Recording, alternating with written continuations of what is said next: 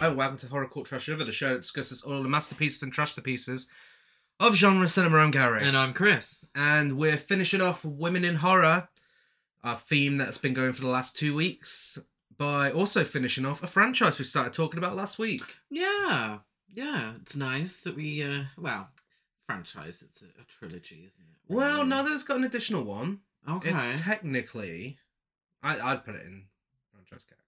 I want to see more, so. And if we uh, also count the cheerleader massacre films, yes. which I think many people try not to do, but you know. E- yeah, I d- they're not highly regarded as No. far as I can see. Uh, we are, of course, talking about the other half of the Slumber Party Massacre franchise. Yes. Um, The initial trilogy and the remake, franchise or not, is the only slasher series to have not only all female directors but all female writers as well. Which is fantastic, It is. but also, you know, I kind of look at the films in a different way of what they could have been. 'Cause In a good- also in a good have way? t- uh, yes, of course, but we also have to remember that they're also all Produced, produced by Roger Corman. by Roger Yeah. Corman, which makes you know it just adds another layer to the films Uh-huh. that we always have to keep in the back of our minds. Yeah, which is I think is why the remake was so refreshing. Mm, because it didn't yes, have of course. that male gaze on it. Um, yeah, so we'll start off with a positive, and we will talk to you first about Slumber Party Massacre 2 from 1987. Written and directed by Deborah Brock, who also directed Andy Colby's Incredible Adventure, Rock and Roll High School Forever, the Corey ah, Feldman one, wow. VR Troopers, and The Misadventures of the Dunderheads. One thing that's really um, quite disheartening for me when we have a female director that we have to talk about is how small their filmographies are in comparison to the male directors we have to talk about. Yeah, for the majority. Yeah. Yeah. Um, I think particularly with the ones that worked with Roger Corman, you had a lot of male directors Yeah. go on to bigger stuff. Yes. Whereas I find that with the female directors, it's these are kind of their most famous films, unfortunately. Yeah. Um, Deborah Brock actually had a confrontation with Roger Corman uh, on the set regarding the catering. Corman finally agreed more or less to see things her way when she made a wisecrack that caused him to laugh. And Brock says that if a person can get Roger Corman to laugh, then it makes things easier in these type of negotiations. Oh my god, you should not have to make someone laugh to get the right amount of catering for your set. That's fucking ridiculous. Yeah. The more we talk about Roger Corman, the more iffy he is. he has that energy around him, and th- this is a wrestling reference, so not everyone will get it. But kind of a bit like Vince McMahon in his the No, I get what stories you mean. Yeah, that yeah. you hear. Uh-huh. You know, I guess the same sort of presence as big well. guy in charge, and you sort of have to go by what he says, Yeah. for right or wrong. Mm-hmm. And you know, more TNA. Yeah, I mean, we're also talking about Roger Corman as well. A really weird bit of trivia about him. Um, in order to get word out about, now this is word for word what I found. In order to get word out about his presence on set whilst uh, arousing his suspicions, the cast and crew would use the code name Jennifer when referring to executive producer Roger Corman. Yeah. Do you, What? Should you have to be warned? No, Like, really? absolutely not. Shouldn't he just turn up and say, "Hi guys, how's it going?" Yeah. rather than having to warn that Yeah. he's imminent. Uh huh. Um, it was made on a budget of five hundred thousand dollars, and it made one point three million dollars at the box office. And the VHS was actually one of the top sellers at the time that it was released, and even won a coveted gold video cassette award. Okay.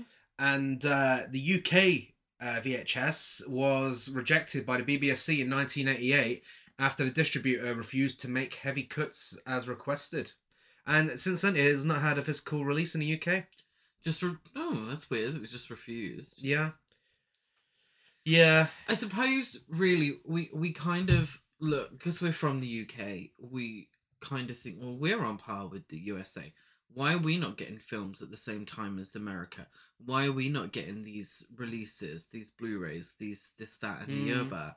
You know, number one, I think the video nasties thing Yeah. um, didn't help at the time, but I think up until now as well, you look at population Yeah. numbers, and you know, we have a tendency over here to get a bit butthurt, uh, you know, Pearl, um, when Mm, films well. take a while to make their way over to here. But I Mhm. think numbers wise, it, it kind of makes sense. It's annoying, Potentially. but maybe the market in the UK isn't as huge as we think, No. you know, into because we're probably the same size as like Texas or. Maybe. You know, maybe even with a smaller population. Yeah. Um, one weird thing about this film is it's actually partially a musical. Um, with Michael Monaghan's "Don't Let Go" being the film's theme song, uh, as the film's filmed under the title "Don't Let Go: Slumber Party Massacre 2. However, when negotiating promotional deals with companies such as Pepsi, the filmmakers referred to the movie as simply "Don't Let Go." The title was shortened to "Slumber Party Massacre 2 after production, uh, at the insistence of Roger Corman. So yeah, I feel like these films had a bigger buzz, no pun intended, uh, in America than they did in the UK. So I assume it would have had a theatrical release in the UK at least, if I it's made 1.3 million worldwide, Ye- Wow. I mean, you could probably make that in America, potentially. really, I suppose. I don't know. It's it's a difficult. I mean, life's a li- maybe a little too short to look at the uh, intricacies of the uh, Slumber Party Massacre 2 box office. But it's quite interesting to think that maybe, you know, it didn't didn't get released here. I'm not sure. I mean, theatrically. it's it's wild to me that a film like this would have been theatrically theatrically released anywhere back in in the 80s. I mean, can you imagine something like this now? It's so fucking weird, so camp, so stupid. To the point that I feel like whatever joke Deborah Brock made on uh, Roger Corman, I think she very much got him off her back. This feels like a creative freedom film. Like it has no limits to its Yes. weirdness. I It- mean, it is. There is, and we're going to keep mentioning it throughout the whole podcast, but there is one very specific film that came out Yeah. three years prior that this is influenced by and that's great because massively. yeah, it feels like a satire on Mm. said film. You know, in the same way you could see the difference in time between, say, Scream and Scream 4. Mm.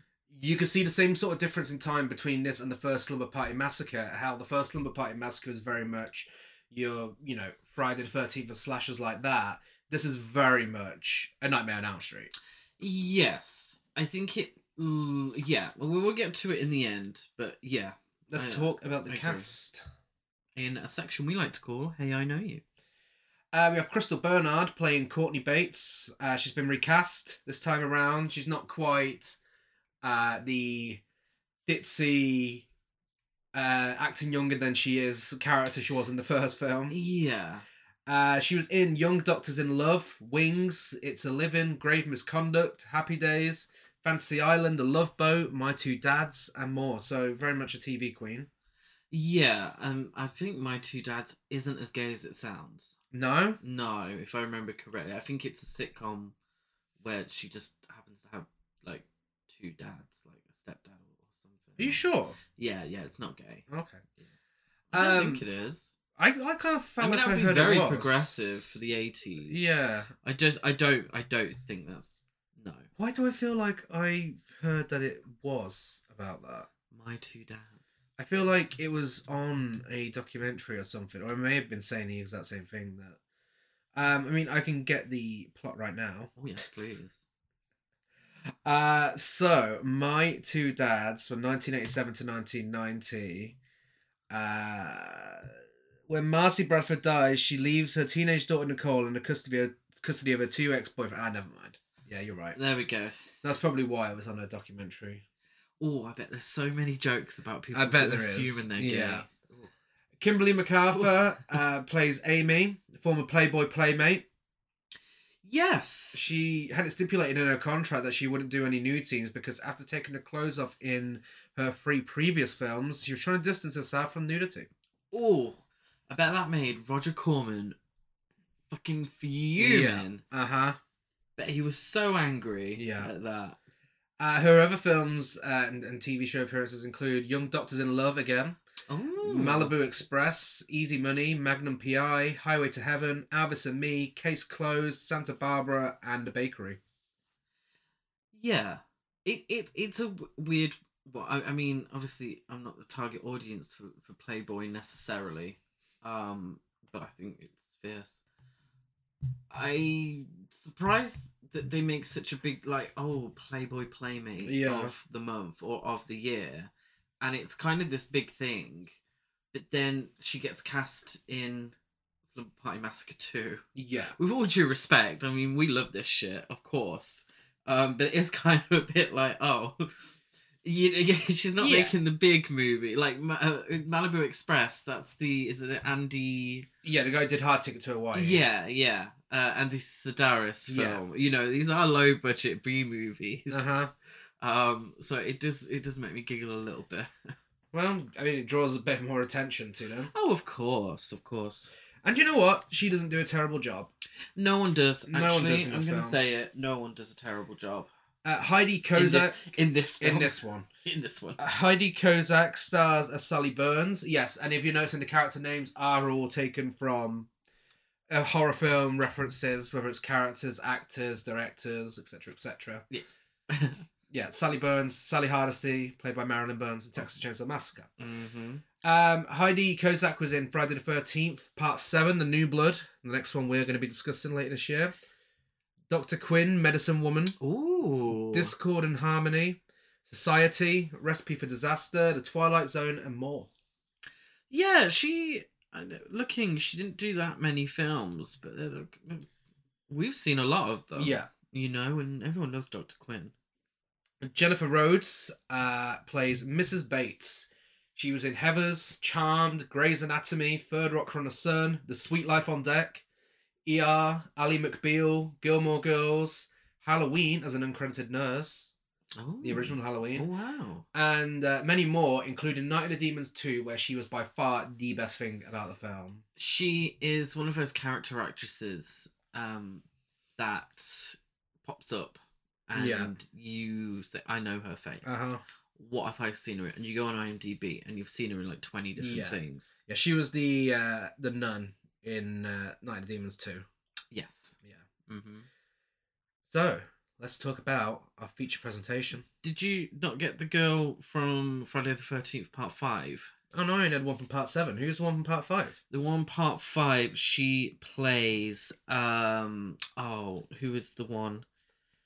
Oh, it's too many names to remember. Oh, um, she plays Sheila. the redhead one.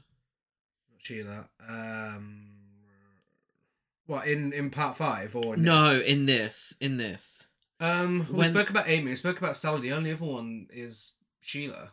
Sheila it must be Sheila then. Sheila's not a redhead, I don't think. Oh, she is. She is. She is. Yeah. Well, she well she was in Part Five, of Friday the Thirteenth Yeah, yeah, Part yeah. Five. Do you remember who she played? Yeah. I think so. Yeah, the sh- throwaway cat. Anyway, You know. that's No, it's just it, it was one of those things that and, you know, it's the whole reason we do um Hey I Know You's because I sit there and I'm like, what do I know them from? And then you're on IMDb and you miss half the film because you're like start scrolling through. Is it just me? So you went you went, Juliet Cummins. Juliet Cummins who plays yes. Sheila, and she was indeed in Friday the Thirteenth Part Five and Psycho Three, and Deadly Dreams, Click the Calendar Girl, and Running Hot. Nice. Murder She Wrote, of course. course. You know they always are, aren't they? Um, in Friday the Thirteenth Part Five, she played. Drum roll, please. Whilst I'm uh, trying to search it.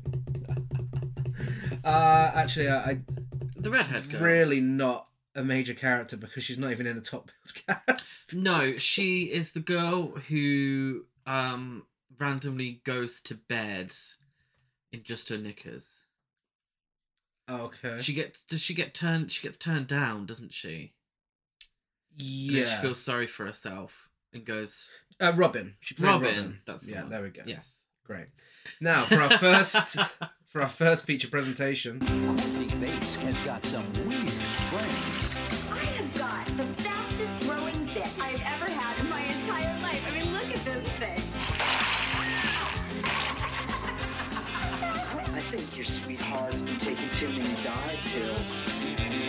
Here's a chicken sandwich if you want to have. it. She should have listened to her sister. Because when she and her band get ready to party, Anything you want to. Good time. Oh, lover, party weekend. it's more than just a great time. No girls really did this stuff. It's Slumber Party Massacre 2. Now it's time for the fun part. He's in his house somewhere. It's nine o'clock and ready to rock. My motorcycle's out of hock. Jump on back if you hold on tight. Wanna ride this rockin' to the night. Sorry. Don't let go. No, no. Don't let go. Hold on tight. Whenever you say why, I say because let's burn. Slumber Party Massacre 2. If you go, don't go all the way. God, anybody got any tranks? Uh, Courtney Bates, who survived the events of the first film, is now a senior in high school, and we're introduced to her as she's dreaming of a shirtless guy playing football on the beach, followed by flashbacks to the first film and a very camp title card. Yeah, conventionally attractive shirtless dude. She's having a, a nice um I was gonna say dream about her uh, him. um her mum is concerned about well, it turns into a nightmare, doesn't it? So it ends up in, as a nightmare, and her mum is concerned about the nightmare and then references her sister Valerie, who is being held in a mental institution after the events of the first film. Yeah. Um, she sees a dead dove on the pavement on her way to school, just like in her dream. Um, are you seeing already the Yeah. film that this, uh, this uh, film's obsessed with? Uh, she's picked up by her friend Amy, and they sing along to the song on the radio about being someone's Tokyo convertible. Yes. And it's such a shame that the soundtrack's not available anywhere because, I mean, there are some bangers in this film. This is one of them. Gutted, absolutely gutted. It's not on vinyl. They pull up next to Courtney's crush, Matt, from her dream in his convertible and invite him to their band practice. I'm also upset that we didn't get a band name because they might be my favourite band in the film. There's yeah, I don't. I mean, the Gone Gons.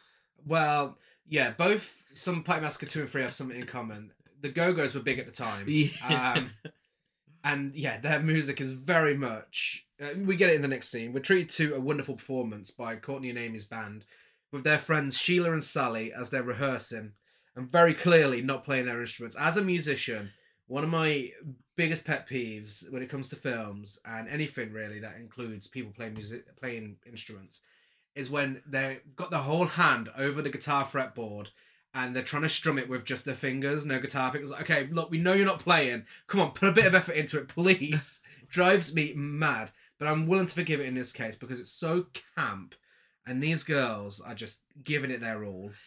It's yeah, it's kind of a weird, and the whole thing is a very weird kind of Saved by the Bell energy. Yeah. Like if Saved by the Bell was a um, slasher film, Yeah. you know, I'm I'm expecting them to start singing Friends Forever. Uh huh. But no, they're, they're singing a uh, Go Go's ripoff song. Oh yeah, Um, yeah. Yeah. They're not even trying to hide it. No, it- it's you know, yeah, it's Be- Um, it's Belinda Carlisle and Jane Wide- Wideland. Yeah. Courtney's giving some backing vocals, giving it her all. The drummer, Sally, she's clearly not playing the same beat as the song. It's just everything. And Matt arrives and he awkwardly watches them. Oh, he's like, yeah, And when the song finishes, Sally's like, oh, I'm so happy I got the drum roll right. Re- did you? Yeah. Did you? I don't know if you did. well, someone did. Someone just did on wasn't recording. her. yeah, She invites um, Courtney invites her crush Matt to stay at the uh, at a, condom- a condominium for her birthday weekend with Amy, Sheila, and Sally. So, what the hell is a condominium? I have no idea. It is a little suburban house. I don't. I, It's- is it uh, just a type of house? I don't. It's literally. It looks like the neighborhood from uh, Poltergeist. It's just a nice little house. yeah, well, big house. Big house, yeah. I know we talk a lot about American housing uh, on the podcast, but it does confuse me because, like, what what's a condominium? I thought that was like where nun- nuns lived. condominium. And it's definitely not one of those.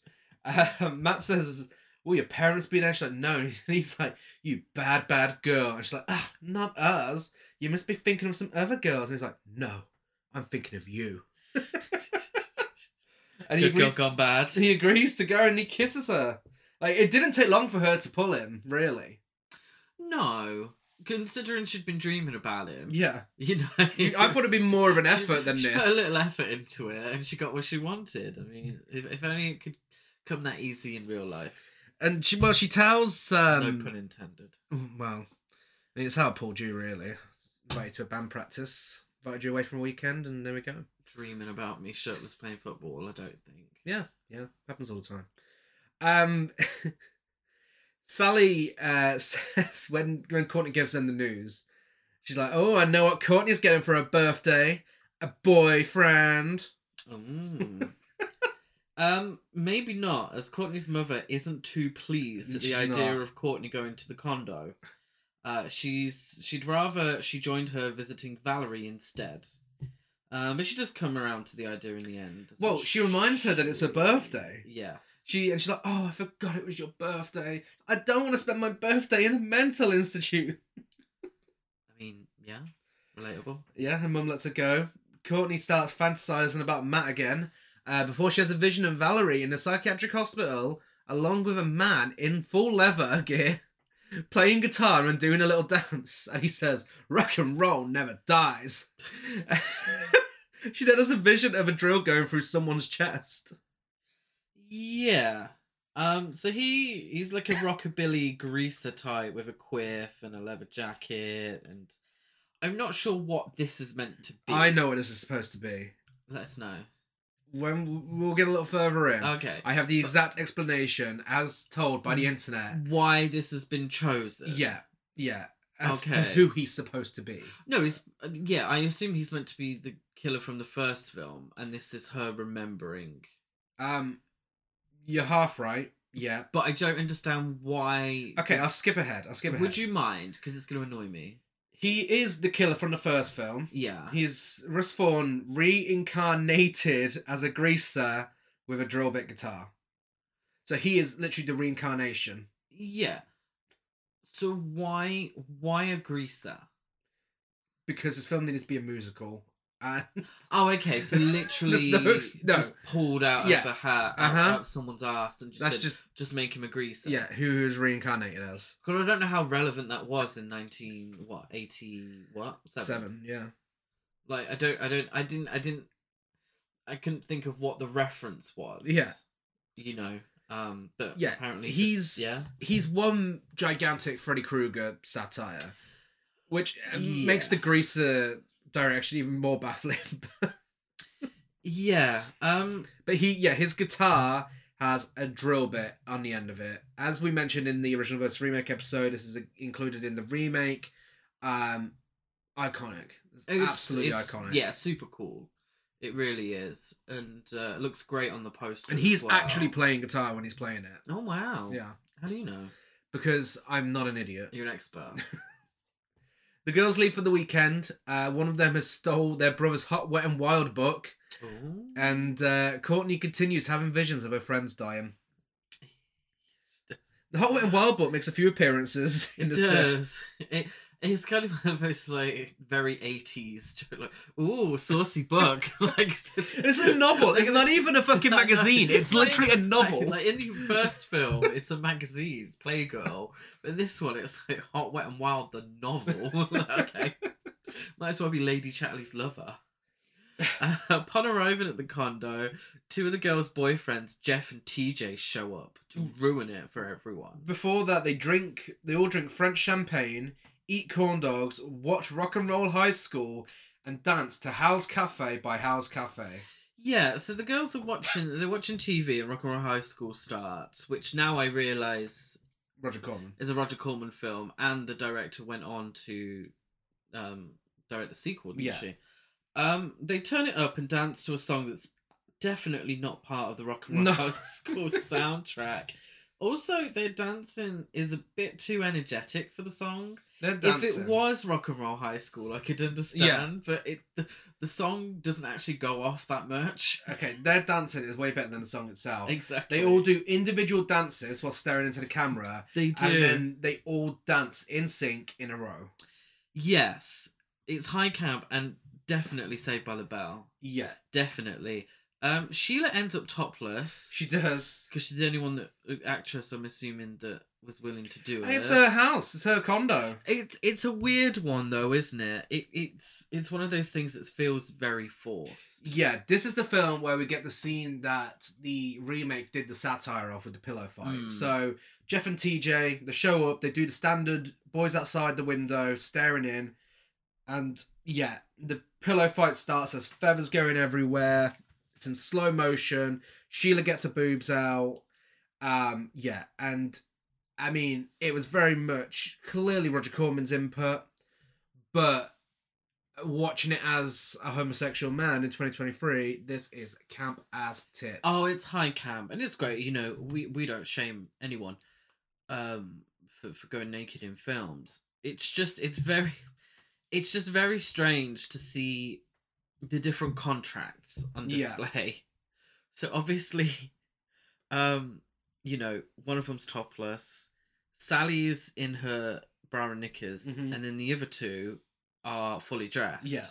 And it's like, okay, I, I can see who had what written into their Mhm. contracts for this film, which just makes it a- seem a bit.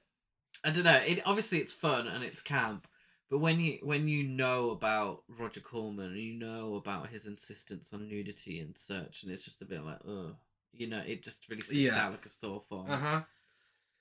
That night, Courtney has a dream of the killer from the first film, who is now, a- as I explained earlier, his reincarnated version of Russ Fawn. And uh, yeah, she wakes up on the kitchen floor after he says, Hey, baby, love the one you're with. And all his little quips make no sense. They're just like little fucking lyrics from songs just thrown out of nowhere. Um, you know when you do an impression of him, you sound like sound like Countess Luan. Oh, well, s- I can imagine her saying it. I'd love to see her in that role. Yeah. Um, yeah, I find he's more sexually aggressive than you know. It's it's kind of stuff like uh, "I won't leave you alone Yeah. until we go all the way" and Yeah. such, which I think is interesting, but uh, not really dealt with. It, it's just Uh-huh. kind of, I think it's an interesting because it, it So is Freddy Krueger, though. So I feel like it's very much, again, part of that satire. Yeah, yeah. I don't. I'm not sure if this is. I suppose it is a satire of Nightmare on Elm Street. I think primarily. to a certain degree um yeah yeah no i i yeah i agree i think Um, that 'cause uh, probably don't forget, is- we've had the sequels by this point as well. yeah i think they're slash parodying it but also kind of hoping word gets around how much Mm. like nightmare on elm street Yeah. it is so they But I can mean- make some box office Yeah, I mean, I, the reason I'm thinking parody is because of what the franchise is going for as a whole. You know, it started with slasher satire. Um, I feel like it did continue here. I feel like the those elements are still in place because this is very much a comedy. 'Cause, yeah uh, I, even I- like IMDb has it listed as a comedy. yeah oh yeah way more than the, the first one this is an outright comedy yeah. and uh, obviously with the musical elements as well Mm-hmm. um it's definitely a parody of Yeah. slasher films definitely That day, she has more visions of the driller killer when TJ throws her into a swimming pool. Um, and after she wakes up from passing out in a swimming pool, Sally's like, "Hi, how's the hangover, Queen?" yeah the big, TJ's a fucking knob. the big he is an absolute dickhead um yeah he also fills her up before throwing her Yeah. into the way his way to cure her of a hangover is to Mhm. touch her up in front of his girlfriend Yeah. and throw her into the pool where she has another vision and almost drowns Yeah, and the whole thing is everyone tells her that she's just got a bad hangover mm-hmm. obviously it's you know some form of ptsd yeah, yeah. from what happened in the first film slash the reincarnation of the killer from the 1st Uh-huh. film is actually back to get her but they don't know that at that Yeah. point but they just tell her it's uh, a hangover I knew I recognised uh, TJ from somewhere. Oh, where's he Him from? and his stupid fucking laugh. Um, Joel Hoffman was in Pumpkinhead and Slaughterhouse. Mm. I do remember him in both of those. Yeah, he does this thing where he just after every word he says, he laughs, and it just it's just so fucking annoying.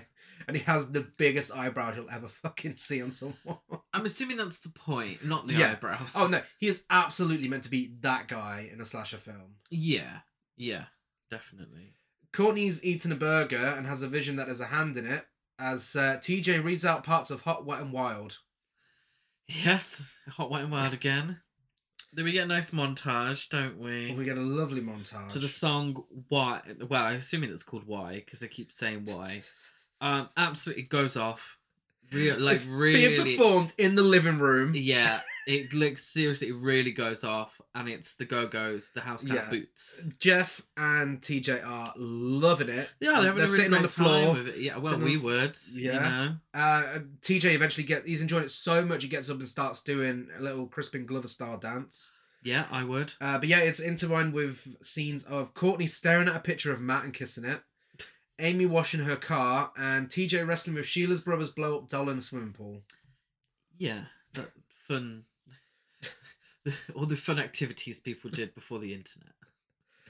Courtney goes to the fridge and a chicken jumps out. uh, Sorry, in a in a bizarre series of events, Courtney goes to the fridge and a chicken jumps out at her and starts leaking black ink. Yeah, it's a raw chicken as well. Yeah. A dead, dead raw chicken.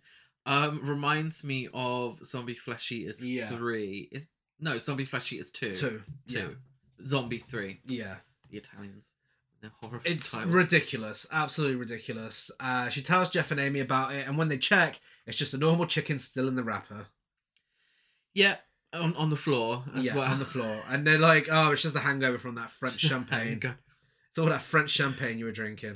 Sally continues to write her masterpiece. uh, the lyrics I got down was "What I want most is a pie in the sky." what does pie in the sky mean? I mean, I thought that means heaven. I, I thought it means dying, but okay. Pie in the sky, maybe. It's Very old fashioned, isn't it? She also wants a sugar daddy with a candy shop. Yeah, Yeah, it's not. Do you often get drummers? You're in a band. Drummers writing lyrics and yeah. My drummer the whole writes band. lyrics. Yeah, Nice. Yeah. it's not. It's not unheard of. It's not popular, but it's not unheard of. I suppose Phil Collins. Uh, Roger Taylor did it. yeah. Mm-hmm. Queen. I I'm pretty know. sure he wrote Under Pressure. Oh, did he? Yeah. Oh.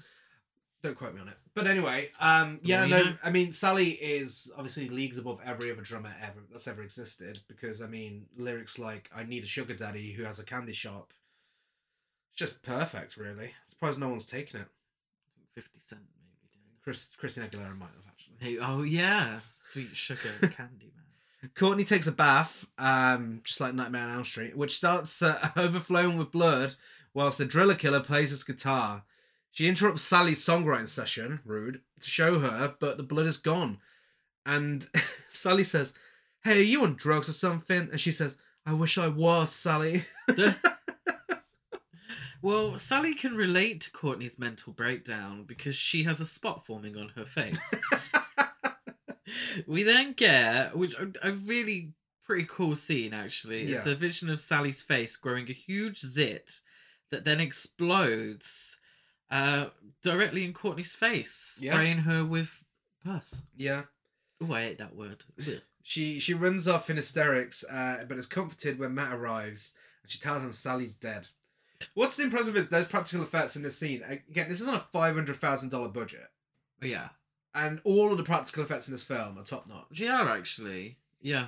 No, definitely. That that one's probably the highlight as well. It's something a little different. You don't always see in, in films. It's like Yeah. how many times can you kill someone with a drill?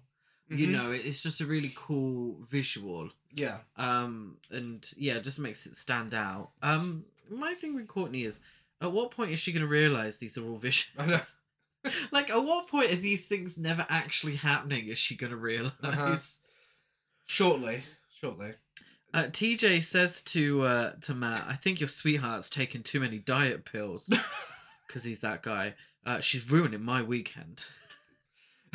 Yeah, Jeff blames it on the sh- French champagne again. Jeff is obsessed with his French champagne and the damage it's done to Courtney. That's xenophobia for you, isn't it? Yeah. Sally disappears and the group is unable to find her, but she later returns to the house whilst the police are there because of her disappearance. And she reveals she left to go to the store to buy more Oxy 10, uh, and then she ran into a hot guy. Yeah. Um, and, you know, when you run into a hot guy at a store, Uh, Police officers are fuming. Yeah. wasting Uh, the taxpayers' money. Did you get the names of the police officers? Uh, one was Kruger, and who was the other one? Guess. Craven. No. Um, oh, I don't know. What was the other one? Voorhees. But- Oh, okay. Um, Courtney and Matt are left alone, and Matt surprises her with a birthday cake, and the two begin to have sex.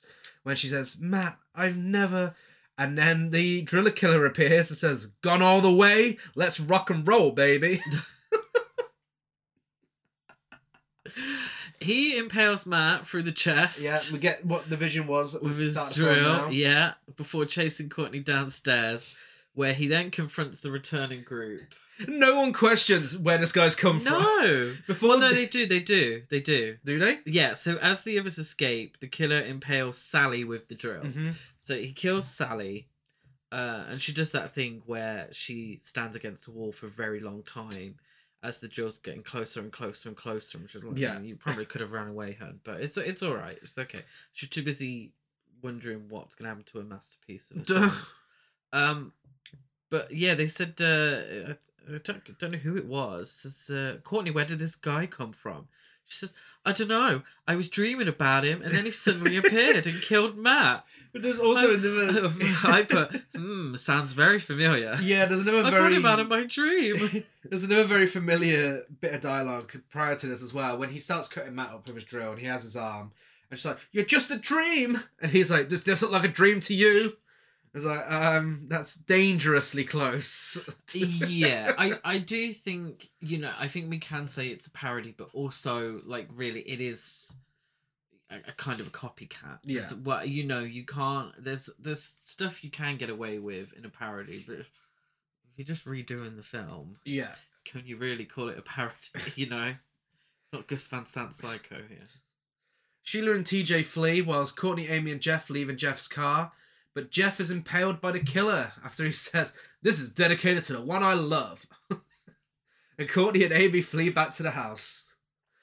had we had the sort of by by this point that um sort of annoyance with Freddy Krueger's quips. Oh, absolutely. We absolutely. But by would've. 87 87 wasn't that dream master or was it dream warriors Dream Warriors. So that was kind of I mean, that was when it was still pretty cool. I think it wasn't really until part 5 where it's like, oh. yeah dear. maybe or You part know. part four potentially I mean, part four was when it he really. fr- Yeah. I mean, part six obviously is the worst. Um, but part four, you know, he had his little quips in the first two films, kind Mm. of. Uh, really amped it up for Warriors, and then really went for it for Dream Yeah. Master.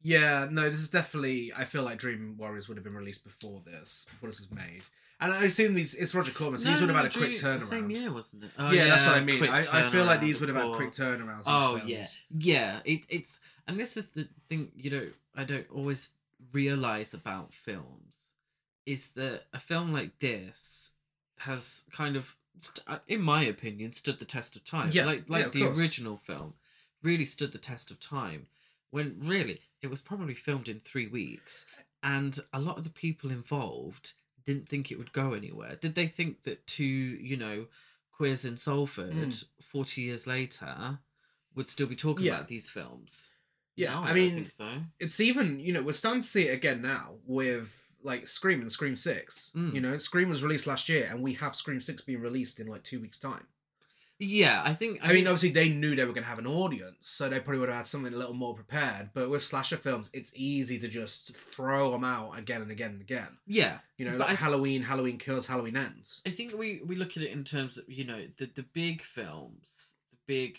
blockbusters. You know they take sometimes years to Yeah. do. You know with everything involved, it's just weird that you know in my opinion, films like this and this is just my opinion. Films like this have stood the test of time better than films around the same time with big names and Yeah. big star. You know, Oh yeah. I I will watch this again, and I would you know, uh, watch it quite a few times. But there's probably a few you know films. I can't think of any off the top of my Top head, Gun. which is kind of the point. I mean, look at the first Top Gun. That's just fine. Yeah, it's just, but it probably took ten times as Yeah. long to to make. Yeah. I'm not sure what point I'm making, but you know, it, it's there somewhere. Well done, Slumber Party Massacre 2. That's, yeah, that's the if point. anyone can in- interpret what I've just said. Congratulations, Deborah Brock. Your film's aged better than Top Gun. Yeah, I suppose so. Sheila and TJ run to a nearby house for Hal, but the killer catches up, and thankfully, TJ is killed. Yeah, God bless. Yeah, thank God. Sheila manages to return to the condo, and uh, the killer, in a bizarre series of events, breaks the fourth wall, says, Now it's time for the fun part, and performs a fucking musical number for the film's theme song, which I thought was called Let's Buzz, but obviously not. Oh yeah, it's called Don't, Uh, Don't Let Go. Don't Let Go. Yeah, I think as with the first film as well, the goriest deaths are reserved for the male yeah, characters. absolutely. It, it's kind of kept that look. Probably still have the same criticism because you know people can't look further than their noses. Uh huh. at these things. Yeah, Sheila manages to return to the condominium Yep, before the said that. oh did you? But yeah, he's he breaks out into his musical number. His legs are going in and out. His arms are going everywhere. He's playing the guitar. He's singing. It is fucking so camp. It is unbelievable. it's s- fucking stupid. It's as full well, though. rockabilly. Let, let's be honest, it's really It's so stupid. it, it is kind of a bit like what, what are they trying to? It's funny and it's stupid, which makes it camp and makes it very yeah. entertaining. The house is now just pink lights. Yeah. Everywhere. He, at what point does he say I can't get no satisfaction? That's a little further on. Um, but yeah, he the house now has pink lights for his staging. He, it's honestly one of the most ridiculous things I've seen in a slasher film. Uh, he then murders Sheila with his guitar drill after finishing the song. Oh, she's another one. That, oh no, I suppose she hurt her leg, hasn't she? So Yeah. credit to her. Courtney and Amy escape, uh, but the killer pursues them across the roof, and that's when he says, I can't get no satisfaction. and through a construct and then he goes through a construction site after them where Amy falls to her death and he says, Let it rock your soul. and then he goes to Courtney and says, Come on, baby, light my fire. And she says, You bet I will. And sets him on fire. She just does. She sets Just him on sets fire. him on fire. Like it was that easy all along. She waited for all of her friends to die. It's like, I'm going to kill him now. yeah. Like just just sets him on fire. Like he's uh, you know, child murderer from uh, Well, Elm yeah. Street. Again, great stunt work. The guy on fire. $500,000 budget. This is just amazing. Yes. They Um, really, you know, they did the absolute best with the absolute minimum. I think it's interesting that Courtney is our final girl. Like in the, in the first film, and we mentioned it in our original versus remake, is that they had three final girls, Yeah. and Courtney's the only final girl in this. Mm-hmm. And by her own admission, earlier in the film, she's a virgin, Yeah. which I think kind of plays into the slasher film conventions that the first film was parodying. Yeah. I feel like the intention was to bring her back, though. So, the sometime later, Courtney wakes up next to Matt. Mm. He morphs into the killer. He does the whole I love you line from the first film. She then awakens in the psychiatric ward and screams frantically as a giant drill bursts through the floor and the credits roll with the Let's Bust song playing. So Yeah, and I feel like that ending was okay. She's been through what she went through in the first film. She's now in a psychiatric ward after all of her friends got murdered now. She's clearly, he's still alive. She's clearly going to go after him. Yeah, it's that uh, cabinet of Dr. Caligari at Yeah. the end. Is it that image of her Yeah. in the bed and the drill coming up? Yeah, it's very Nightmare on Elm Street, that kind of, you know, mother Yeah. kind of Yeah, ending. I mean Nancy coming back in part three again. It's we feel like this all over. film. We feel like this film's very much coming from part three of A Nightmare on Elm Street, so that would make sense. yeah, yeah. No, I, I, I think it's cool, but I, I, I do think it's not. I, I think it plays Hmm. into some of the stereotypes that the first film was parodying. Yeah, Do you, Do you know what I mean? And I Yeah. don't I don't see it in this sense that it's an all out parody Mhm. of those. Um, but yeah, no, I, I really like the commitment to it being an all out comedy and the musical moments make it stand out in a, a really Yeah. crowded genre, you know, especially at the time. There'd been so many slasher films, it really made it stand out. I Yeah. love the way that the film looks, very 80s, so many pastels Mhm. like I, I don't I don't know if it was a conscious decision, but like everyone's wearing pastels. Yeah. The lighting is very pastel. Um the wallpaper, the you know, when it goes to that pink later in the film, you know, it's all very pastel. Mm-hmm. Oh yeah, I Yeah, love it. absolutely. Um, yeah, I wasn't the when I first watched it. I wasn't the biggest fan. I thought it was more of a trash to piece. I didn't think it was entirely intentional. Everything it's doing, but sometimes you know when you sit down and you analyze something for the podcast, you can really see what it's going for. And this was absolutely intentional. Everything happens in this film is intentional, and I I really think it is a fantastic slasher film. Um, so fun and for me it's easily just as good as the first film because it just it does something different Yeah. it doesn't try and rehash the same thing again and when it does it different it goes really different and you know you can't complain with that you can't complain with a film that you know wants to be as weird as this i mean yeah it's very much taken from nightmare on elm street um but you know it's just ridiculous and so much fun Yeah, and, and like I said, I do think it loses some of the social commentary of the original, but uh, I I also think that the original lost some of its Hmm. social commentary because of Roger Corman. yeah um, which is a shame because with the the heightened comedic elements being pushed to the forefront Mhm. of this film, there was more room yeah to have Oh, those definitely. social Yeah. commentaries. Um, but it, it's a fun film. Yeah. yeah, and it, it's camp, camp as hell. And you what do know? you give it for your rating? I give it seven shades of pastel out of ten. I gave it eight copies of Hot, Wet, and Wild out of ten. I knew you were gonna go "Oh, hot, wet, and wild. Always do. Um, masterpiece, trash piece, trash or basic. Again, it's not really one you'd give any of those to. No, It's just a lot of fun. yeah yeah it, it's kind of an intentional trash to pee, Yeah. you know um which doesn't make it trash to because it's trying to Yeah. be one you know what i mean It's available on Shudder Mm-hmm. and video on demand if you want to check it out. And if you enjoy this, I recommend checking out Sleepaway Camp 2. oh yes love sleepaway camp too always recommend that um if you enjoyed this i recommend checking out prom night too Yeah? No, Just it's, 'cause very much the same fun, time. Yeah. campy silly sequel to a to a film you Yeah. know or, or saved by the bell Yeah. So next up, we have Slumber Party Massacre 3, released in 1990. Yes. Direct Saved by the is- Bell, the new class. Yeah, uh, directed by Sally Matterson, and it's the only film she directed. She produced Heroes, Stand Alone, Blood Fist, Wizards of the Lost Kingdom 2, Silk 2, Overexposed, Concealed Weapon, and more.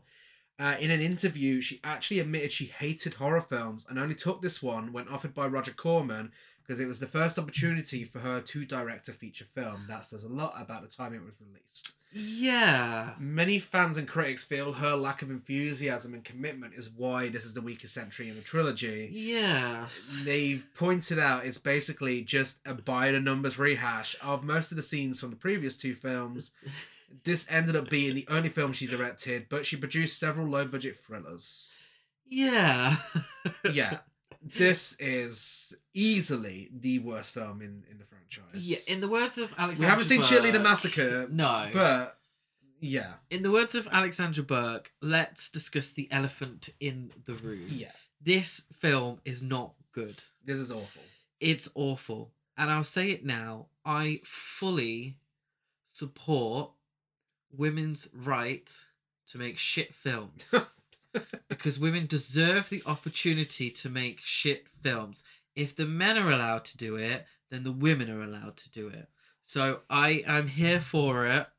I won't be watching it again. Mm. No. But Sally Mattinson, I'm glad you had the opportunity Yeah. maybe it wasn't for you but I I'm pleased to see it. It's just ridiculous that this woman wanted to direct a film, and the only thing she could get was a B grade slasher film from Roger Corman. Like, there's Yeah. no other opportunities for it. That's awful. No. That's fucking terrible. And had she? I mean, those credits w- were they before this? I think most, I, some of them are, I think most of them are after. But you know, and and it's one thing. I suppose we have to commend Roger Corman to a certain degree for, you know, giving chances to women. Okay. We are But- not commending Roger Corman at all for this film. No, no, no. Of course not. No, but if you know the bigger studios wouldn't do it, you know, unless you were like a Barbara Streisand, and already established. I suppose it's a, it's not the biggest foot in the door. It's not. No. It's a bit of a stinky foot in the door. Yeah. But it's a foot in the door. Yeah. This film, though, has the worst bit of trivia about Roger Corman. Oh, absolutely. No, and absolutely. I feel like the only reason, you know, I mean, obviously by this point it was a slumber party massacre thing. It's made by women. And I also feel like he felt like that let him get away with something he does in this film. And it is fucking Yes. disgusting. But it's also something that is. It's not the first time he's done it, and we'll discuss it later. Yeah. Oh god no. So it's written by Catherine um Kieran. Uh Siren, maybe? S- Saran. Um, writer of Honey Free, Dare to Dance. Ah! Oh my Okay. god, the Jessica Alba. I know, I didn't even know there was a second one. Werewolf, The Beast Among Us, True Heart, Dangerous Waters, Hostile Intentions, Blood Fist 2, Dead Space, Uncaged, and more. Also the director of The Prince and Me 2, The Royal Wedding, Christmas Do Over, Our Italian Ah. Christmas Memories, Cross Country Christmas, In the Heat of Passion 2, Unfaithful, A Christmas Duet, and more. Right. Okay. Yeah. Yes, it was. I see. It Yeah, was I written see. by her. See what's going on here. budget even lower for this one uh $350000 and Yeah. it made $1.2 million worldwide now uh, you know this film is awful but the practical effects are at least consistent so Yeah. again go you um, you definitely skimped on the cast but uh, Oh god. but you, you got those practical effects in there um, speaking of the cast when the actresses auditioned they knew their roles would involve nudity but after they were cast some of them refused to go nude including playboy playmate marie carlton who had been posing nude for years and performed nude in previous films. Sally Matterson agreed to let them keep their clothes on. That's one reason why producer Roger Corman, who preferred a lot of nudity in his films because, quote unquote, he knows that's what helped sell them, later forced Matterson, yes, forced the director to reshoot the scene where Maria Ford was attacked. Uh, the time where the killer rips off her lingerie and all she wears is a thin thong. More on that to come. Yes. Um. It's a difficult one because I can't speak for every hot-blooded male on the planet. Um, in the eighties or nineties, you know, straight, uh, straight, straight, hot-blooded Yeah. male on the planet. Um, I don't watch a film. Although, although I did go through a phase of it appearing a lot in films that we chose to watch, Sure. uh, but I don't watch a film with the intention of seeing a, a, a- a cock No. or uh, an ass, you know. And I'm not judging if anybody does, but if that's all you can sell your films on, then maybe you know you're in the wrong side of the film it's industry. it's a it's a weird. I suppose yeah. I suppose when we discuss that scene, yeah. we can be a bit clearer. Let's discuss who's in it Yeah. in a Uh, second. in a second. in our second installment of uh Hey, I know you. Do you know Keely Christian, who plays Jackie Cassidy? I do not know. No, well, that's because you've seen nothing she's been in. She was in A Brand New Life, Parker Lewis Can't Lose, Married Oh. with Children. I've seen Married with Well, Children. you may have seen her in that then. Earth Angel, Charles in Charge, and Hollywood Boulevard 2. Uh, I prefer that to the first one. What's Brit- Um, Hollywood Boulevard I One? have no idea. Britton Fry plays Ken Whitehouse. He was in Hide and Go Shriek, which we have seen. Oh, no. Less Than Zero, Veiled Threat, Highway to Oh, Less Than Heaven, Zero, the Bret Easton Ellis uh, adaptation. uh, Santa Barbara, Dallas, and Laughing It Up. Laughing it up. No idea. No. No, not a clue. Michael Harris plays Morgan. Uh, he is in Suture, I Love You, Don't Touch Me, Horse Player, Ah! Amy's Orgasm, Ooh. Finding Bliss, Bar Girls, Tales from the Crypt, and more. I don't think you noticed, but a lot more men in this film.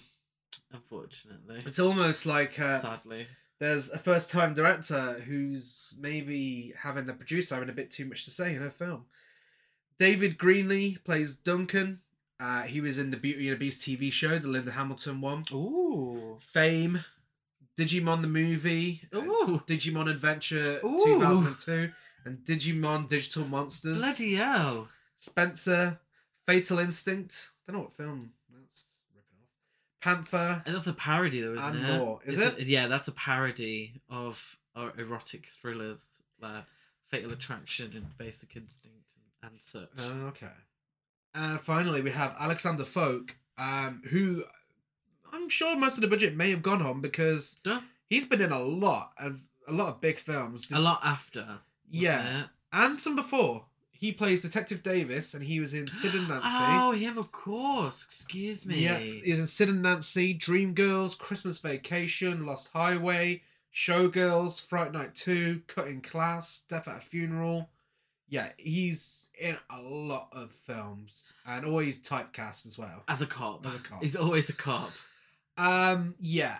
As I was saying in the previous one, again, you know, just the little things like the cast being a lot more male oriented than the other two films, you can really see that Deborah Brock must have got along with Roger Corman after that little incident because, again, I think there was a lot of creative freedom in that film because when you look at compared to this one, this is a Roger Corman film. This is definitely a Roger Corman film. It's, I think, the fact that there's so many male characters is because it's obsessed with the who done it. Yeah. Oh the, fir- god. the yeah. first two films, you know, we know who the killer is. yeah. it's not a who done it. Whereas in this film, it, it's got very little to do with Slumber Party Massacre as we know it. Uh, for The satire from elements are gone. two films. There's no satire. They're here. completely gone, but it's obsessed with red herrings. Yeah. So there's way more male act. There's way more characters, really. Yeah. And they all get lost in the shuffle. Yeah. But there's more male characters because it is obsessed with this red herring who done it bullshit. Yeah, I got lost with who was who so many times in this. Oh my film. god, absolutely. Um, and you know I'm bad in general, even Yeah. worse. Yeah, this this absolutely becomes the film that the first two films in the remake parody. Yeah, no, abs- absolutely. So, without further ado, let's talk about our second feature presentation. summertime. And the only thing the girls of Malibu Beach need is good music, good friends, and guys. So, what's it worth to you? I know what you're thinking. You're thinking, a guy like that is just the kind of guy we need at the party tonight. They just invited the wrong guy.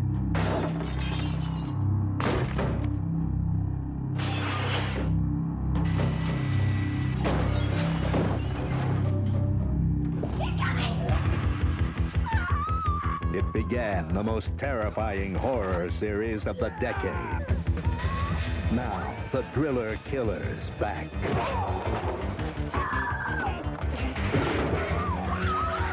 Slumber Party Massacre, Part 3. The opening credits were a bunch of pictures of the film's characters, uh, with the final one being a kid kissing an older man on the cheek. Something that will become ridiculously uncomfortable when you realise who it is. Yeah, um, I mean, I was confused. mean mean spirited to the extreme this is jarring for a generic throwaway slasher film Yeah, and it's definitely a sign of the times. But these photos at the beginning, they look like headshots. Yeah. and crew. I was a bit like, don't you post these? Don't you put these at the end of a film? Mm-hmm.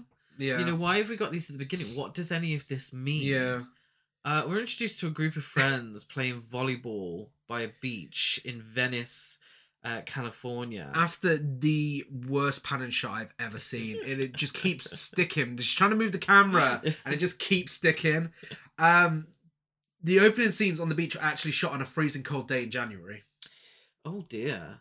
You couldn't actually tell. So. No, not really. Actually, I mean that's the only bit of good acting in the film. What? is them not acting like they're freezing. To Yeah, one of the girls runs back so far to the point she bumps into the camera and falls over. death. she does. She does. I saw a clip. I forgot to send it to you recently. Of um, oh, what was it? Elsie Tanner in an old Coronation Street episode getting smacked by the camera, and it reminded me of that. Um, a mysterious guy with a ponytail, uh, looks like he's a member of U2, um, is watching the game of volleyball. Yeah, he, with all due respect to the actor, he's got one of those faces. And g- God bless him, I swear he's probably a lovely person in real life, but he has one of those faces that makes him a perfect weirdo in a film. you know, and I, I, I, I don't profess to be a, a George Clooney, um, No. but he has one of his, f- and you know, marketer, and I think he's been in quite a lot of films you know, play to your strengths and, Mhm. and get that money. You know? absolutely. Not, that, you know, he just has one of those faces, Mm-hmm. you know, makes him perfect for the role. With Uh, all due respect. Jackie, one of the group, is a high school senior throwing a slumber party that night as her parents are out of town looking for a new house. I mean, yeah, if you're gonna leave town, might as well look for a new house. Don't know why we needed to know that. Someone hits the ball a bit too far, and Juliet goes to grab it when she bumps into the rather camp Ken Whitehouse, who has a little flirt with her. Yeah. Um I suppose we need to know that she her parents are buying a new house because we have the um neighbor Ah, for sale sign. for sale yeah, sign yeah, and we yeah. have the neighbor as the red herring. That's true. Um, it's a girls versus boys volleyball game, um, which could have opened up some gender discourse. I'm I'm reaching here. I was like, please, I need a bit Yeah. of something. Uh, but it just goes on for a while whilst everyone flirts and uh, they talk like it's an episode of Beverly Hills 90210. Duncan is a nerd. He looks like H from Steps yeah, in the he's- 90s. he's got a bowl cut, so he sticks out a little bit, but they're, they're quite generic, really. Um, yeah, Yeah. it's yeah, bit boring. Yeah. Volleyball. When- what am I meant to say? Yeah, n- n- none of the characters in this film are exciting. no. When the friends leave the beach, one of the girls, uh, Sarah, gets into her car and is brutally murdered by an unseen killer in the back seat with a power drill through her back. Yeah, which we're assume we're made to assume is the beach weirdo. Yeah. It's not. The friends from the beach drive home whilst we get a Go Go's ripoff song playing. And it looks like a Go Go's music video. Uh, It oh, it looks like an advert from the Gap. it's like or like Abercrombie. What's what was the one Abercrombie and Fitch? Yeah. the, the one where they're like really racist. Uh-huh. Jackie returns to her home and finds her odd neighbour, Morgan, there with his greasy hair and glasses, wanting to tour the inside of the house. He- He's already he's in already the inside the house. fucking house. He's already in the house. Spoiler alert: he's not the killer. No. So it, it's completely wasted. I just don't Yeah. understand. Why is the beach weirdo watching? He's not the killer. Why is he No. inside the house? He's not the killer. No, Like so many people in this film act suspicious. but you know, men, you know, acting creepy and you know making women feel uncomfortable. That's interesting. It's what the Mhm. first two films kind of dealt with. yeah. you know, um, but it doesn't go anywhere because it's just a red herring fucking Scooby Doo Uh-huh. mystery. Yeah. He tells Jackie he's considering purchasing the property when she and her family move and mentions he has a telescope because that'll be useful later on. Yeah, a scene is way too long and awkward for It- my liking. Oh my god, it takes him so long to leave the fucking house. yeah. Like, we see every second of it. It doesn't cut a single. This is the longest one. yeah, That's this still is part of Master yeah. Films. Spoiler alert: the first two films don't make an hour and twenty. No, and even the remake, I think, is like one or two minutes shorter than this. This Yeah. is the longest film This in is the an hour and a franchise, and, half. oh my god, it does not need to be. it has no right to be. That night, Jackie's friends Diane, Maria, Juliet, Janine, and Susie all arrive for the party. I can't tell you any individual characteristics about any of them. Um, I can. yeah. Maria Oh, she's a queen. Elvira. She's a She- queen. yeah, she's ripping off Elvira. Elvira hair. yeah. She's got Elvira's hair, but Yeah. in like, uh, what would you say, auburn brown? Yeah, she tells Jackie all about the 50 year old man she's started dating. Yes. um, I mean, the acting Queen, in don't this get it. scene is awful. I know the acting's awful all through the fucking Did- film. we we watched it. Don't sue us on YouTube. and it's the only place you can Um, it's watch the only it. place, Yeah. and the quality jumps really weird. So I don't know. I feel like that's the I film. feel like this scene, but you know when like something's been cut hmm and it's reinserted, Yeah. and obviously the quality jumps. Um, this is how this scene felt. They're just out on what I f- I, I thought was a balcony. Yeah. I don't know where the fuck they are because it doesn't seem like the garden where the barbecue is and the and No. whatever. Um, but the quality jumps, and I'm like, fucking hell, they did a reshoot and inserted this. How fucking boring. Yeah. So boring. But she's giving Elvira the house down boots. So Yeah. Props to you. And she's mama. dating a 50 year old man, so she's in it for the money. She's And the boys uh, are planning on playing a prank, and one of them says, and just the only standout line of dialogue I've got from the scene is, Hey, there's more than one stud in this group. I just found it funny that one of them said that. well, Morgan calls as well, doesn't he? Yeah. At at night as he's spying on the girls, and he wants to come over to see the house at night. I was like, Are you fucking serious? Like, but knowing that he's not the killer, Uh huh. like, what, what is he doing? What What's is that he- why is he for? calling? Why, Yeah. why is he calling? It's never explained. Well, shortly after the girls start sexy dancing while Oh. stripping. Yeah, th- my issue with this one, as opposed to the first two films, is they were dancing to music, and they're dancing to music now, but they're. So, two of them, I don't know which ones, are obsessed with like clapping and finger clicking. So annoying. Yeah. And they all look like they're dancing to different.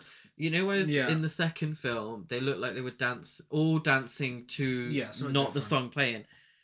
In this one, each individual person is dancing to a different song. Yeah. Frank, Tom, and Michael arrive and scare them in masks, one of which is Freddy Krueger. Yo, are they- uh, Maria and Juliet are dared to strip. Mm-hmm.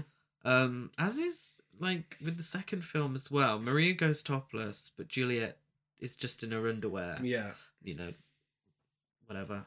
Uh, uh, but then Maria asks, "Is it okay if she changes into her pajamas in the front room in front of?" her? I don't know if I misheard. That's what I said. It's I okay if I saw- change my clothes Is, here. is it okay if I change my clothes here? It's like, um, you've just been dancing topless for everyone. yeah. You know, I don't- like, where are the boundaries here? like, it's okay if you dare me, but if I'm getting changed, I need to ask your permission. Uh-huh. Okay. Jackie angrily tells the guys to leave, so Frank and Tom go to get something for the girls, whilst Michael goes to apologise to them. Uh, Michael encounters a masked killer who impales him with a house for sale sign.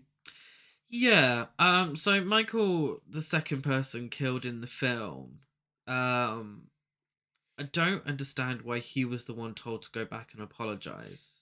Yeah.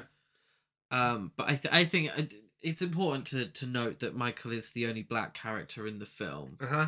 and you know, the old stereotypes true. You know, they exist for a reason, and the black characters in slasher films are always the ones Yeah, killed first. You true. know. Um, that reminds me actually, the girls in this are very equal opportunities, whereas in the first two, where you uh, see the guys get the nastier deaths and the women are off screen, no, the women get brutally murdered in this. Because again, I really think this is a Roger Corman film. Yeah, yeah. I th- I think this. You yeah. wouldn't know this is directed by a woman. No, not really. And the thing is, at the end of the day, not every single film directed by a woman has to speak on, you know, being a woman. It do- it doesn't have to. co- Yeah. always have to come from that place. Yeah. Um, but you can kind of see the Roger Corman side of things Yeah. way too much in this one. You know, I don't. It, it doesn't. It's not like I don't see this being directed by a female director. I don't see it being directed by someone who cares about the material. Yeah. That I think that's the problem. Uh huh. Because not every gay director has to speak on being No, gay. You no. know, it's not one of those things. No. But I think, uh, you know, one thing that clouds my judgment on this is very much a certain incident that happens later on. I feel like Oh, abs- absolutely. I think that says it all. No, absolutely. Patron Steps shows up, uh, bribes a pizza delivery girl into delivering the pizzas to the girls, Uh, and then she is chased and murdered by the same killer. Yeah, um, I'm confused. Okay. He asks to buy her shirt, and uh, she tells him that they sell them at the store. Like, why would you want to buy a pizza a delivery Uh, delivery place. Well, I do they? Is that is that a thing? Like, I wouldn't go into Domino's and buy a No. like a shirt. Everyone would think I work there. Like, what's that about? Uh, I'm also not sure why they swap shirts, as the girls recognize Duncan anyway. Yeah.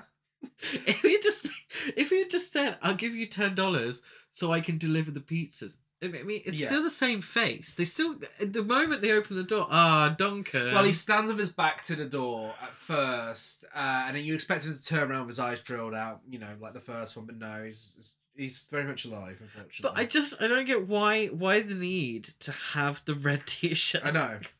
It's a lot of effort.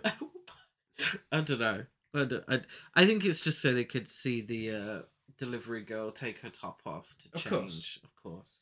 Two of the girls are having a gossip about what Frank did to one of them in the kitchen when they notice someone is at the window. They open the curtain to see the beach weirdo and they just scream in his face. So it's so awkward. It's so- I don't know what they're trying to do, but it's so awkward. And it gets even more awkward because the girls let Frank and Tom in the house, and then Ken appears right behind them and just smiles at the camera for so long. It lingers on him for ages. It's like when you accidentally make eye contact with someone. Yeah. It's so awkward. Well, they call the police about the beach weirdo, uh, and Yes. the police dismiss them as girls with overactive imaginations. Detective Davis and Officer O'Reilly have a conversation about a police officer who recently committed suicide. Officer O'Reilly tells Detective Davis that the cop was gay. Well, he doesn't necessarily say He- gay. What he does is he explains via campy hand gesture yeah. that he was a homosexual. D- to which uh, he replies, Jiminy Cricket, that's no reason to kill yourself.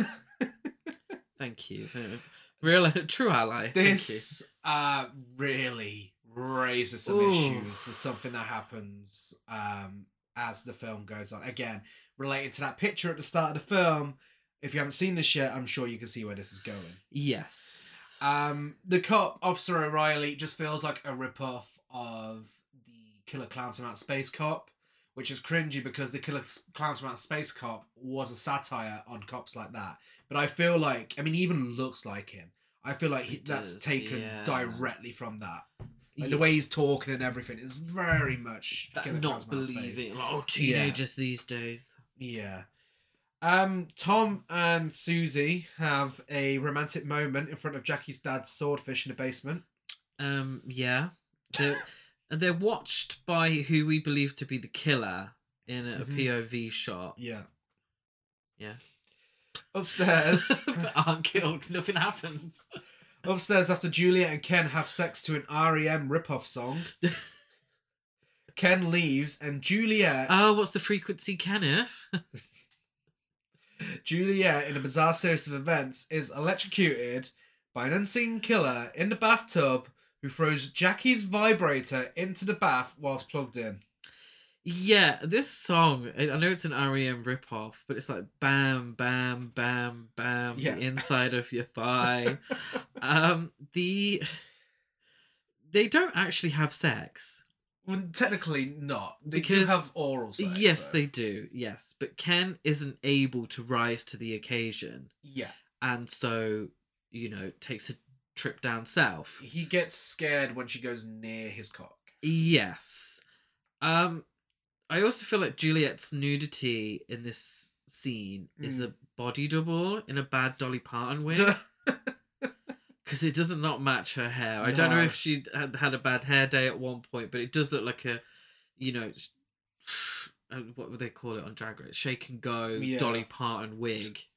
Um, Julie, when Juliet finds the plug-in vibrator, 'cause that's you know how old this I didn't even know that was a thing. Like plugs into the wall. It's fucking huge, by the way. um, when she finds it, she says, uh, "What is it? Catching? Poor guys."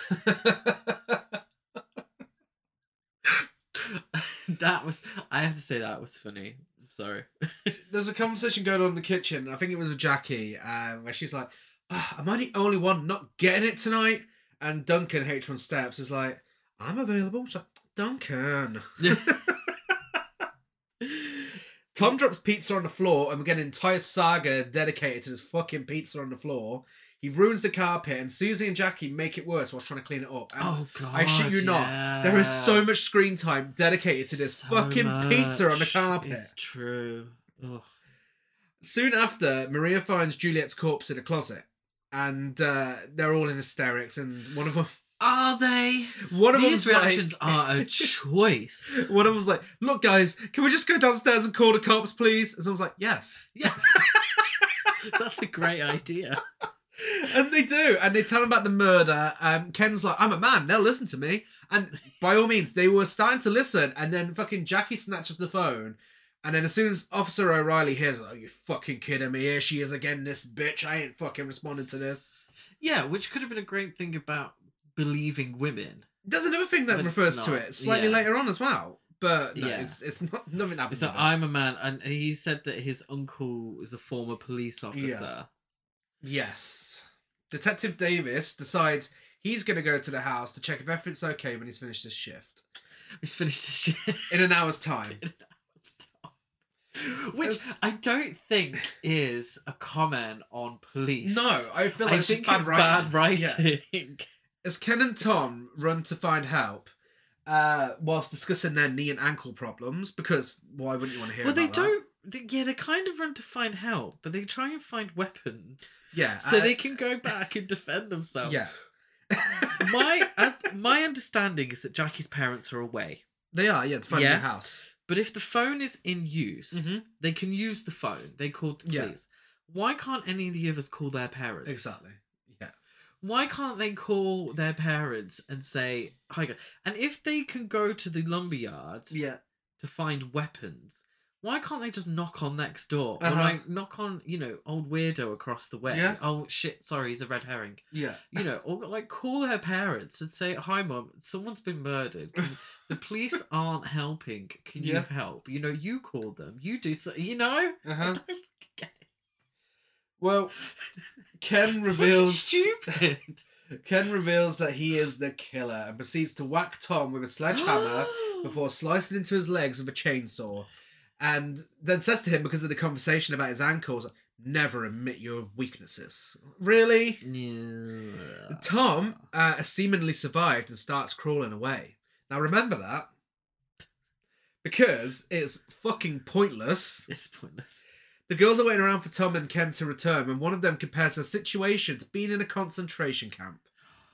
That now that is bad, right? She Yeah. she says she says I feel like I'm in a concentration camp waiting for the Gestapo to tell me I'm next. Yeah. I was like, really, really, Mm-hmm. like what fucking shit, awful writing. Yeah. Like, why would you even say that? Who's, you know, who is that for? Who's the Yeah, like? "Ugh." it gets worse. It, it, it gets It, it worse. really right, does, it but It- it's just it's cheap, isn't Yeah. it? It's so fucking cheap. Frank and Jackie go to the basement um, for some reason, and Frank is literally, you know, the friends of one of the friends has been murdered. They're about to be attacked by a killer, and he just turns around. and He's like, "Hey, nice fish." Yeah, like, yeah. They find the beach weirdo's corpse, so we know it's not him. He's been killed.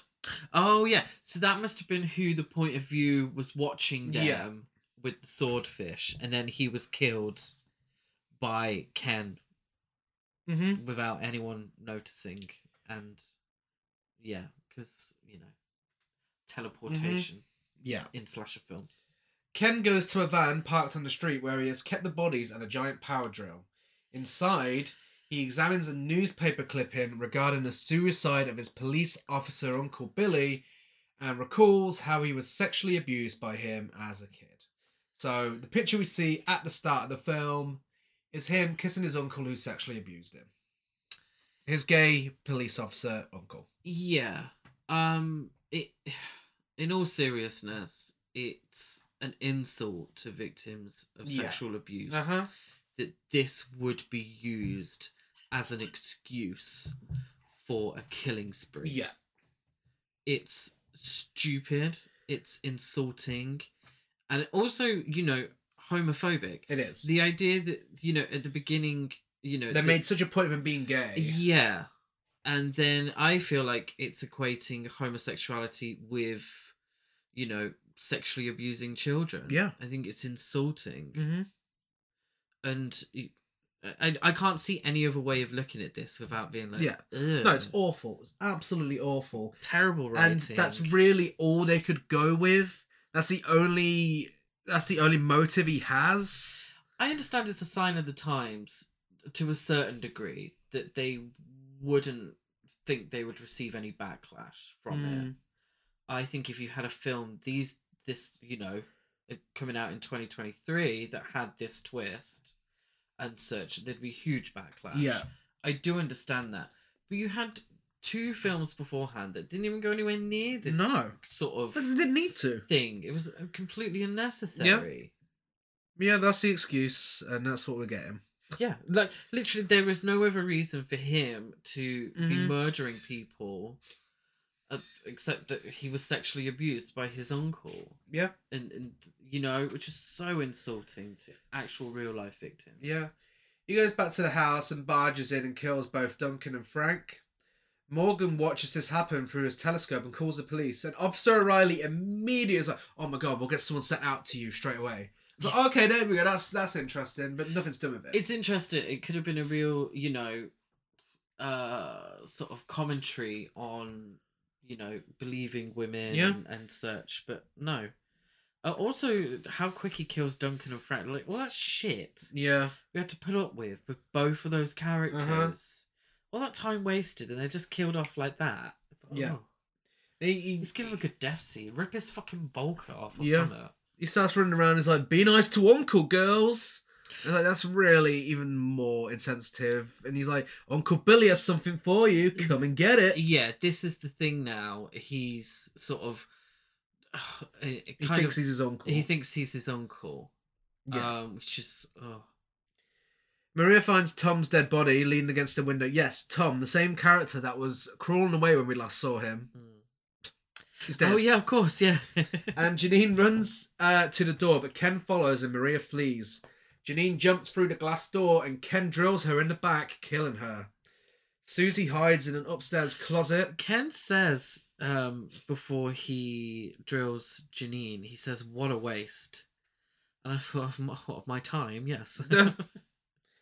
Susie hides in an upstairs closet, but Ken attacks her and knocks her unconscious. Before he can kill her, Maria knocks him in the head with a lamp and he chases her, Jackie, and Diane into the basement, where Jackie uses a spear gun to shoot him and they run back upstairs. and this is the thing now with the film; it's literally, and I got bored. I have to be honest. He's It's- immortal! Like, but it's like Scooby Doo. yeah, they keep like doing things to try and kill him and he just keeps coming back Yeah, again and again and- and again. and it's that thing that I really hate in slasher films, and I understand, you know, films have to go a certain length, and you suspend belief. I do understand that, but when they've knocked the killer out, Yeah. when the the killer is ready to be finished off Mm-hmm. and killed, they don't do it, and it drives me fucking bonkers. It really does Mm-hmm. because like, just oh my god, just kill him, just kill him. You know, because I know for a fact at least two of them are gonna be goners Mhm. in this film because they haven't finished the job. Drives me insane. Uh, Susie regains consciousness and throws bleach in Ken's face, blinding him. He catches Maria and kills her after he strips and molests her. Yeah. So, This is the scene that we've Yeah. been talking about. Yes. So the trivia for this scene: um, the sexual assault and murder of Maria was a reshoot um, of another scene uh, where she simply just got murdered. The director Sally Matterson was completely against it because she felt it was gratuitous and glorified the sexual abuse of women, something she wanted to avoid. Mm-hmm. Which also brings me back to the rest of the film. You know, this Yes. again, this is why I feel like he had so much to say about this film. In and say in this film. She only included it because it was a direct order from Roger Corman. That also helps explain continuity errors in the film. For example, as Maria is attacked, the three other girls rush to her aid, but presumably just stand there and watch her be stripped naked, molested, and murdered whilst doing nothing. They just watch it. Yes. Originally, after falling to the floor, she was immediately killed. yeah. Um, That's ridiculous that he forced this to happen. it is, but it's not the first time. No. We've discussed previously on the podcast Humanoids from the Deep. Humanoids from Yeah. the Deep, where a huge plot point was women being raped. Mhm. and Roger Corman, and- and another film directed by a woman, um, but another film where Roger Corman was adamant that there should be more female nudity. Yeah. And if that came from sexual assault, then Mhm. so be it. You know, it'll, st- you know, the audience will still get their jollies over it. Yeah. And I find that incredibly uncomfortable. I It's think it's So disturbing. I think it's disturbing. I think it's disgusting. This scene was s- made me feel so uncomfortable, knowing the reasons behind it. You know, we say it on the podcast many times, but you know, to have sexual assault, rape in a film and not deal with it properly, Mhm. it's exploitative It is. Yeah.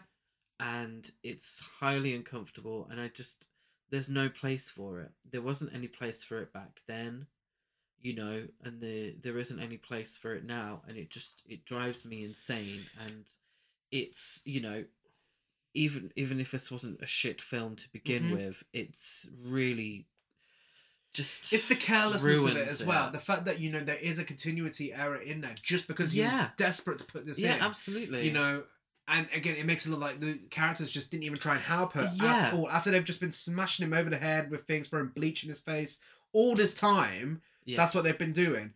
And then when he starts doing that, they just stand there and watch. yeah which and i mean And he was fine with it's- releasing that. He was it's- fine with that. yeah it's it's almost comical in its stupidity Yeah. the fact that we're meant to believe that all this is going and it's a long scene um very uncomfortable and th- and then it just goes back and the girls are just standing there watching I- it's Yeah. it's in its shoddiness it's almost comical Yeah, it's. I mean, you know, I'd say this ruins the film, but do you know what? Th- There's nothing redeemed about this piece of shit. There's, you know, No. with the whole gay uncle sexually abusing his nephew storyline, and then this, it's just, this is just an absolute mess. it's very messy really very is a messy. mess and a fucking product of its time but to the extreme like the fact they got away with all of this it's just and they thought it was okay to release and it still made 1.3 million dollars you know it's fucking stupid Uh, Ken manages to smash the lights and lamps with incredible accuracy, considering he's been blinded by bleach. Yeah. And this is also his first visit to Jackie's home. mm-hmm. yeah Jackie, Susie, and Diane manage to knock Ken unconscious with a croquet mallet. And as the three contemplate what to do, Ken awakens again and begins slashing Diane with a knife, killing her. whilst having flashbacks to his uncle molesting him Yes. Um. Yeah. What? What's it? Is it? Su- Is it Susie or Jackie? I can't remember. Whichever one says, "Why don't we just kill him?" yeah like why don't you just kill him why Yeah. are you debating this he has just murdered all of your friends Yeah. And then, uh, is it Susie? is Yeah. The main one. She says, uh, "You don't just kill someone who's lying there." Oh, shut the fuck like up. he has just murdered all of your friends Yeah. So she is directly responsible for Diane's Yeah. death because she was like, "Oh, you don't kill someone who's just lying there." Yes, you fucking do. Yeah, Susie manages to pin him to the floor long enough for Jackie to viciously plunge the drill through his chest multiple times. They're just killing someone who's lying on the floor. They could have Yeah. just done that a second ago. I know. Yeah. After he dies, Jackie finds a photo in Ken's shirt pocket of him as a child with his uncle. Susie goes to answer the police knocking on the door. We focus on that picture, and it's him kissing his uncle on the cheek. And the credits roll. Again, we start the film with it, and we end the film with that picture. It's fucking disgusting, and I really can't believe they thought that was okay. It's rotten. Even in 1990. Yeah, it's really rotten. Um, like I said before, I've always said I believe women should get the opportunity to make bad films just as much as good films. But I do feel that Roger Corman deserves more than his fair share of the blame for Oh, yeah. this one. Mo- Absolutely. More, than. We're Forcing now- people to uh, Yeah. to include a sexual assault scene just so you could have something for people to get off to. Yeah. So, so fucking weird. Why was this guy not investigated? That is fucking weird. You... I said, well, wasn't he the um, you know, Lance Henriksen in uh, Scream Three? Mm. Wasn't he based, Based on, on, Roger yeah, Corman? that's true. That's true. Uh, we're now in the Basicast slasher territory, yeah, which is what the first film was parodying, and then the Mhm. second one to a certain degree. amazing what happens when films make a bit of money. And the red herrings just really got on my nerves. Yeah. You know, they could have been used to comment on the treatment of women, but they weren't. Yeah, And it, it's just a really if if the So second lazy. film was Saved by the Bell, this is fucking Scooby Doo. it's giving it too much credit. This is just, it this is just paid by numbers was slasher. like Scrappy Doo. Yeah. Uh, ratings. I give it two dates of a fifty-year-old man out of ten. I give it two Elvira wigs out of ten. Uh, masterpiece, trash piece, trash or basic. Uh, A lot of it's basic, but I'm gonna go with trash. It's trash. It's absolute it's trash. very, very trash. And the only place it's available is on YouTube. I Nowhere don't else. recommend. I mean, if you go- if you're a completionist, I mean, I suppose we've warned you, um, but I wouldn't recommend watching No, it. it makes no really. difference to the franchise. Not at really. all. It's got nothing to do with the first two, really. If you enjoy this, I recommend checking out Prom Night 4 Deliver Us From Evil. Same sort of tone, slightly better. Um. Oh, I didn't write one for this actually, so I agree with Gary. We'll get on I, to the, didn't- I think I was just glad it was over. getting on to the awards. We'll only be giving an award, uh, one award to one of the films. Uh, spoiler alert, I mean, Minnie's going to go to the third film. Biggest Queen, I actually have Sheila in Slumber Party Massacre 2 because she threw the party at her house. She's got her tits out for everyone. She was, you know, it's her band. yeah, that's true. Just Actually, All round Queen. I think Sheila. Yeah, I agree with Sheila. I, I did think Maria as well. Yeah. because she's she's she's a queen. But uh, yeah, Sheila. Biggest gasp, uh, the only award the third one's going to get is the sexual abuse storyline um, in part three. Yeah, I didn't I didn't really want to. Yeah, it, that, uh, true. That is the biggest gas. But I put the killers when he's, the killer starts singing in Slumber Party Massacre too. Best dialogue, I have Come on, baby, light my fire. You bet I will. Now this is the one I give to part three. Yes, Yeah, deserved. because it's saying what I was thinking. Yes, yes, you should call the police, bitch. And that's Camp. It's a tough one, but I'm going to give it to both of Courtney Band's performances in the second film. Absolutely. The the Go Go's light singing in Slumber Party Massacre 2. Yeah. So, if you are a fan of these films, let us know on social media. We're Horror Cult Trash over on Facebook and Instagram, Horror Cult Trash on Twitter. I'm dead at Gaz92 on Letterboxd, Gazma205 on Instagram, and GazCruiser92 on Twitter. I'm Chris Barker823 on Letterboxd and Instagram. And you can check out the Horror Festival. We're running Gasp Horror Festival across all social media as Gasp Horror Fest. And if uh, you like what you hear, then give us a rate, review, subscribe on iTunes, like a follow on everything else. Next week, we're back into the month of random shit. We ain't got no themes. So, of course, we're going back to some good old trash and discussing LOL or LOL. as L it's also O known L. to celebrate Miley Cyrus's new album being released the same week. As Hilary Duff would call it, laugh out Laugh loud. out loud. Yes, um, When's the when's the new album out? next Friday. Ooh. So perfect time. Didn't What do a it. Didn't even do it on purpose. No. No, just what a happened. way to celebrate. So yes, we'll be back same time, same place next week. Bye.